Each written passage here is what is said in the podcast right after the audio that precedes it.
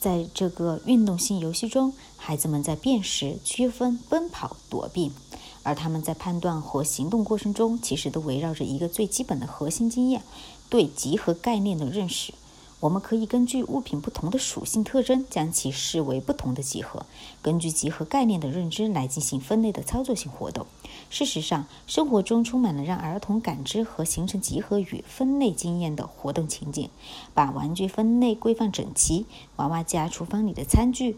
摆放。点心里的点心和标牌对应，把散步收集回来的落叶进行分类，给音乐角的小乐器分一分类。这些自然的活动情景可以引发儿童关于集合与分类的思考，并加以应用。